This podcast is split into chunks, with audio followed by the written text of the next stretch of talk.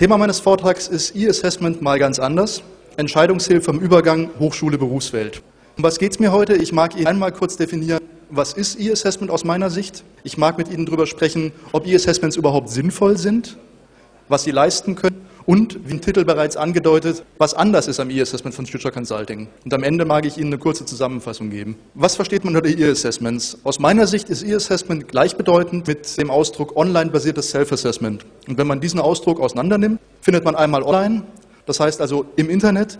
Das verweist auf eine räumliche und zeitliche Unabhängigkeit, also ob Sie jetzt in Paris um 16 Uhr im Café per WLAN das Self-Assessment ausfüllen oder ob Sie es um 5 Uhr morgens in Saarbrücken in der WG machen, macht keinen Unterschied. Und die Rückmeldung erfolgt vollständig automatisiert.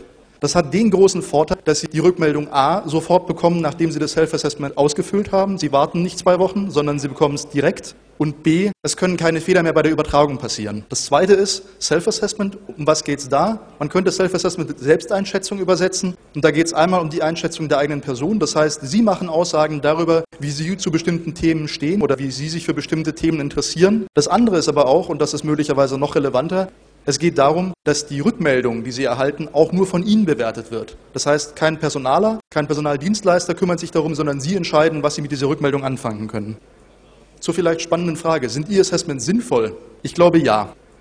Es gibt eine Studie der HIS-Absolventenbefragung des Jahres 2005, also HIS, das Hochschulinformationssystem. Und die haben da über 10.000 Leute befragt. Und was man feststellt ist, 1/5 der Befragten, die die Fachhochschule absolviert haben und 1/4 der Befragten, die die Hochschule absolviert haben, sahen sich als nicht ausreichend für ihren Beruf qualifiziert an. Und das sind keine Studenten, die gefragt werden, glaubst du, dass du mal zu einem späteren Zeitpunkt in deinem Beruf irgendwie qualifiziert bist, sondern das sind Leute, die sind bereits berufstätig und werden da gefragt. Und ich glaube nicht, dass es irgendwie einen Schuldigen gibt, den man da benennen könnte, sondern ich glaube, es gibt 3 Gründe. Das eine ist, dass die Unternehmen möglicherweise Spezialisierungen haben, die von der Hochschule oder den Hochschulen gar nicht zu leisten sind. Das andere ist, dass die Hochschule natürlich gucken muss, dass sie mit ihren Curricula aktuell und am Zeitgeist bleibt, aber auf der anderen Seite ja auch die Breite vermitteln möchte, um eben in vielen Bereichen tätig sein zu können. Und das dritte ist, dass aber auch die Studierenden natürlich rechtzeitig eine Spezialisierung vornehmen müssen. Denn wenn die wissen, wo sie hinwollen, können sie sich auch rechtzeitig orientieren. Das zweite Ergebnis der Absolventenbefragung, das ich sogar noch beeindruckender finde, ist, dass 1/3 aller Befragten, und zwar unabhängig davon, ob es Fachhochschule oder Universität ist, würden nicht noch einmal den gleichen Beruf wählen. 1/3. Und nochmal, das sind Studierende, die mittlerweile im Beruf stehen. Also die machen keine Aussagen in die Zukunft, sondern die sind jetzt in dem Job und sagen, wenn ich es nochmal machen würde, wahrscheinlich eher nicht. 1/3. Ich glaube also, Self-Assessments sind sinnvoll. Und zwar können die Folgendes machen. Ich kann bessere Informationen über das Tätigkeitsfeld geben.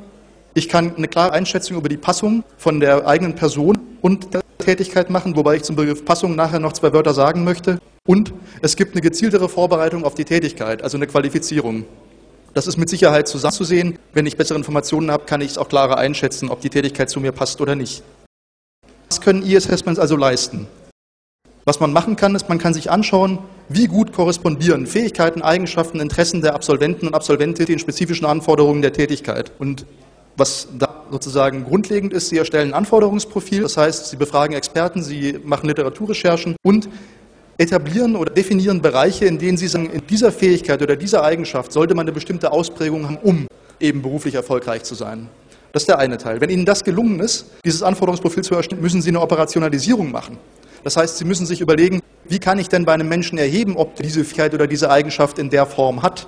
Und das macht man eben, indem man Tests entwickelt. Und dann kann man sich anschauen, wie das eigentlich ausschaut. Wie ist denn die Ausprägung des Absolventen in den unterschiedlichen Bereichen? Und dann kann man sich vor allen Dingen, und das ist im Prinzip das Entscheidende in der Rückmeldung, angucken, wie ist denn die Passung?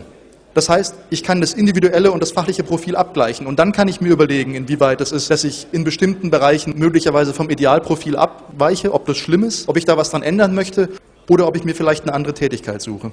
Das, was für mich das Entscheidende bei Self-Assessments ist, ist, dass man die Verantwortung für die Tätigkeitswahl, für die Studienwahl oder für was auch immer man das Self-Assessment nutzt, in die Verantwortung der Studierenden oder eben der Teilnehmenden gibt. Das ist eine Chance.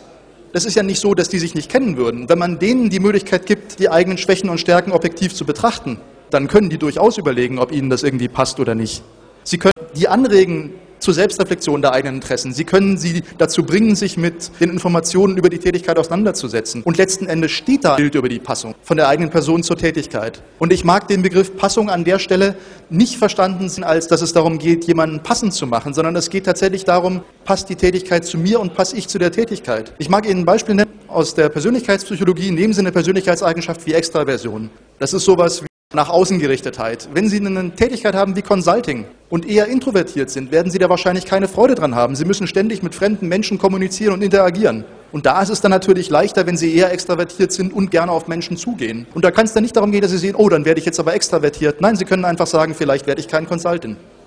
Wie wurde das umgesetzt? Ich mag Sie da relativ schnell durchführen und gerne dazu einladen, dass Sie zu einem späteren Zeitpunkt die Website www.future-consulting.info suchen. Da befindet sich alles zu dem gesamten Portal. Sie können sich da anmelden, legen einen eigenen Account an. Das heißt, Sie müssen das Assessment nicht am Stück durchführen, sondern können es jederzeit abbrechen, zu einem späteren Zeitpunkt wieder erneut einloggen und dann an der Stelle eben weitermachen, wo Sie vorher aufgehört haben. Und Sie können die Rückmeldungen jeweils zu einem späteren Zeitpunkt nochmal runterladen, für den Fall, dass sie verloren gegangen sein sollte. Sie müssen keine Mailadresse angeben, es bleibt vollständig anonym. Wenn Sie sich eingeloggt haben, haben Sie die Möglichkeit, an den 4 Modulen teilzunehmen. Ich zeige Ihnen exemplarisch nur 2 Module, einmal den biografischen Fragebogen. Da wird Ihnen jedes Mal auch nochmal kurz gesagt, um was es eigentlich geht, also wie viel Zeit Sie da ungefähr für reservieren müssen und wie viele Fragen zu beantworten gilt. Und dann geht's los. Und da sind dann beim biografischen Fragebogen so Sachen dabei wie, wie alt sind Sie oder nach welchem System wurden Sie benotet oder ähnliche Fragen. Wenn Sie das vollständig beantwortet haben, kommen Sie wieder zurück zu der Startseite und bekommen die Meldung, dass der biografische Fragebogen in diesem Beispiel vollständig beantwortet ist. Und jetzt können Sie sich überlegen, mache ich weiter oder habe ich jetzt noch Zeit oder eben nicht. Entscheiden Sie sich, sagen wir mal, dafür, noch den Persönlichkeitsfragebogen zu machen. Klicken also auf den und haben dann so Fragen wie, mag es Menschen um mich zu haben? Was also was sein könnte, was eben diesen Bereich an Geselligkeit mit Menschen umgehen für den Bereich Consulting eher hilfreich wäre. Nachdem Sie das alles ausgefüllt haben, also alle 4 Module, und diese 4 Module sind der biografische Fragebogen, der Interessefragebogen, Persönlichkeitsfragebogen und für Ihr Arbeitsverhalten, bekommen Sie eine Rückmeldung. Die bekommen Sie, wie gesagt, direkt. Das sind 21 Seiten. Das ist ein PDF-Dokument, das können Sie runterladen. Und da steht ziemlich explizit drin, was eigentlich gerade bei Ihnen abgefragt wurde. Es steht aber vor allen Dingen auch drin, in welchem Bereich wir glauben, anhand des Anforderungsprofils, welche Ausprägung vorhanden sein sollte. Also beispielsweise, wir sagen Ihnen, Ihre Ausprägung in der Extraversion ist eher niedrig, sagen aber, es ist eigentlich zu empfehlen, dass die Ausprägung eher hoch sein sollte. Wie gesagt, was Sie damit machen, ist dann Ihr Ding. Das Entscheidende ist, wir geben Ihnen noch 2 Hilfestellungen. Das eine ist, wir sagen, es gibt obligatorische Eigenschaften und Fähigkeiten und fakultative. Bei der Extraversion würde ich sagen, die ist tatsächlich obligatorisch. Die zweite Unterteilung ist, es gibt die Unterscheidung zwischen veränderbaren und weniger veränderbaren Eigenschaften. Und da wiederum würde ich sagen, bei den Persönlichkeitseigenschaften können Sie wenig ändern. Wenn Sie aber feststellen, dass es an Ihren Präsentationsfähigkeiten mangelt, gibt es gute Möglichkeiten, da noch was dran zu modifizieren. Die Frage war, was ist anders am eAssessment von Future Consulting? Das eine, was anders ist, ist, Sie erinnern sich vielleicht, ich habe gesagt, man muss die Leute informieren, man muss ihnen die Möglichkeit zur Passungsüberprüfung geben und es wäre gut, wenn sie sich qualifizieren könnten. Und genau das wird bei Future Consulting gemacht. Sie haben die Möglichkeit, sich zu informieren. Da werden Ihnen Texte präsentiert, da werden aber auch Videostatements von Experten wiedergegeben. In dem Fall Herr Professor Scheer, immerhin Präsident der Bitkom, der sagt, was er sich so unter Consultants vorstellt. Es gibt dann auch weitere Besonderheiten wie Success Stories, wo Menschen, die bereits als Consultant arbeiten, Ihnen sagen, wie sie Consultant geworden sind. Kann man sich ja überlegen, ob man das dann genauso machen möchte, aber zumindest mal hat man eine Vorstellung davon, was die eigentlich gemacht haben, um Consultant zu werden. Der zweite Bereich ist der Bereich Qualifikationen. Und auch da gibt es wieder Texte und es gibt natürlich auch Links und es gibt auch Hinweise, wo man sich weiter qualifizieren kann und es gibt auch Statements. Hier vom Universitätspräsidenten Herrn Linneweber, der auch sagt, was eben an der Universität des Saarlandes alles möglich ist. Oder eben als Beispiel für den Bereich Off-Campus, Herrn Felsch, den Vorsitzenden der Geschäftsführung Agentur der Arbeit. Das ist das eine, was anders ist. Das andere, was aus meiner Sicht vielleicht sogar noch entscheidender ist, ist, dass beim Projekt Future Consulting eine Stiftung hingegangen ist, und zwar die Stiftung Europrofessionen, und hat gesagt, es muss doch möglich sein, die 3 Parteien, die eigentlich zusammengehören, an einen Tisch zu holen. Und zwar die Hochschulen, die Wirtschaft und die Absolventinnen und Absolventen. Denn das Spannende ist, dass die eigentlich ziemlich ähnliche Interessen haben.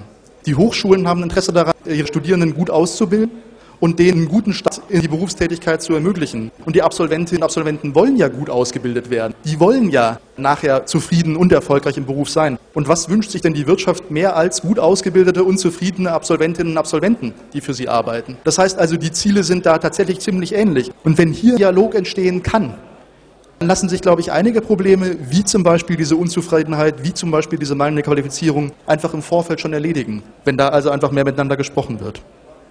Ich mag mich an der Stelle ganz besonders bedanken bei der Stiftung Europrofessionen und auch bei dem Institut für Wirtschaftsinformatik und dem Kompetenzzentrum VISU für die gute Zusammenarbeit. Danke aber Ihnen natürlich auch für Ihre Aufmerksamkeit.